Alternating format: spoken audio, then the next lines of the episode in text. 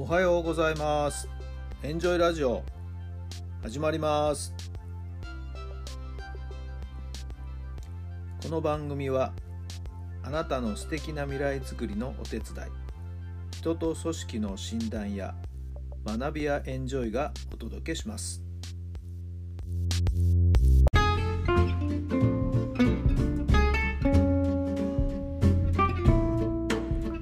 皆さんおはようございます。あなたの心に火を灯すメンタルコーチ、ベースボールコーチの設楽範弘太良さんです。9月の6日水曜日の朝になりました。今日はだいぶ配信がね遅れてしまいましたけれども、はいえーちょっとね朝ぐずぐずしておりまして、えーこんな時間になってしまいました。さあ今日はね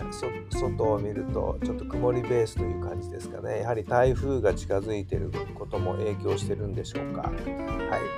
えー真夏の暑い日差しはですね今日はどうやら避けられそうな感じがありますけども、えー昨日もねところどころではあの雷がね、えーすごかったですよね。まあ雨にはならなかったけれども。ころですけど今日もところによってはにわか雨その他あるのかもしれません。十分ご注意してください。さてちょっと重たい話になりますけどもあの京都アニメのねあの放火事件の裁判が昨日始まったようでしてはい。えーまあ、犯人は被告人ですか。被告人はですね、まあ、やったこと事実犯罪は認めているということですよね、えー30人40人近く、えー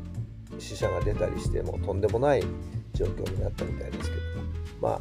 あ被告人の弁護側はまあ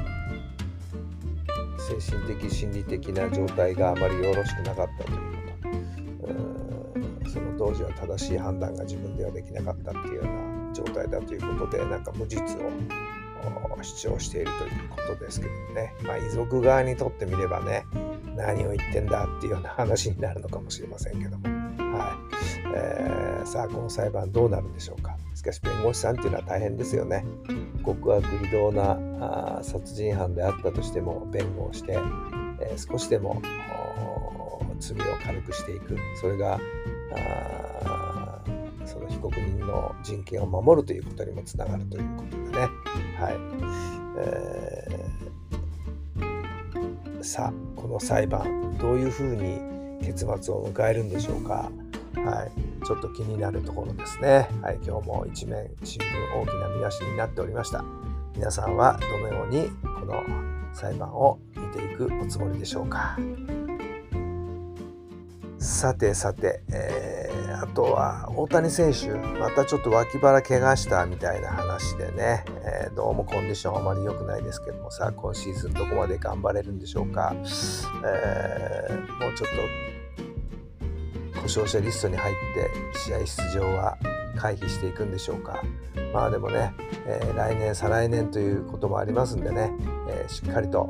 故障その他は直していただいてまた素晴らしいプレーを見せてもらいたいなと思っています。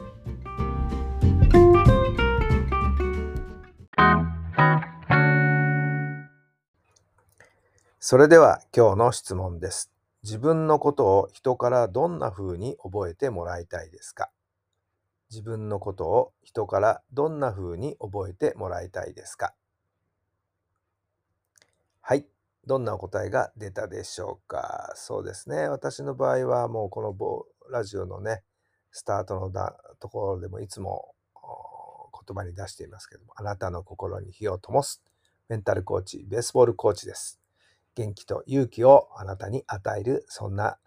人でありたいなと思っています。通称、タラさん、よろしくお願いします。さあ、あなた自身もね、私ってこんな人っていう自分自身のこう定義をですね、こうまとめてみるといいんじゃないでしょうか。はい。えー自分のことを自己紹介する意味でもね、そんな文章を作ってみたり、キャッチコピーを作ってみたりするっていうことをぜひぜひやってみてください。結構面白いですよ。はい。まあいろいろね、えーあれこれ、えー失敗もしながら、繰り返し繰り返し、うんとピンてくるものをですね、えー、時間をかけながら作ってみるといいと思います。さあ、自分のことを人からどんな風に覚えてもらいたいのか、それも今日も今日のあなたの仕事ぶり、ね、えー、言動が人にいろんな印象を与えるんじゃないでしょうか。あ言っていることとやっていることに不一致がないかどうか、その辺はチェックしてみることも大事なんじゃないですかね。それが一番の信頼の源になるんだと思います。どうぞ周りの人からの信用、信頼を勝ち取れるような言動を心がけてみてください。とにかく精一杯今日の一日を過ごしていく時間を無駄にせず、ね、一生懸命やってる姿、それが大事なんではないでしょうかね。今日もぜひぜひ充実した一日にしていただければと思っています。今日も聞いてくださってありがとうございます。それではまた明日。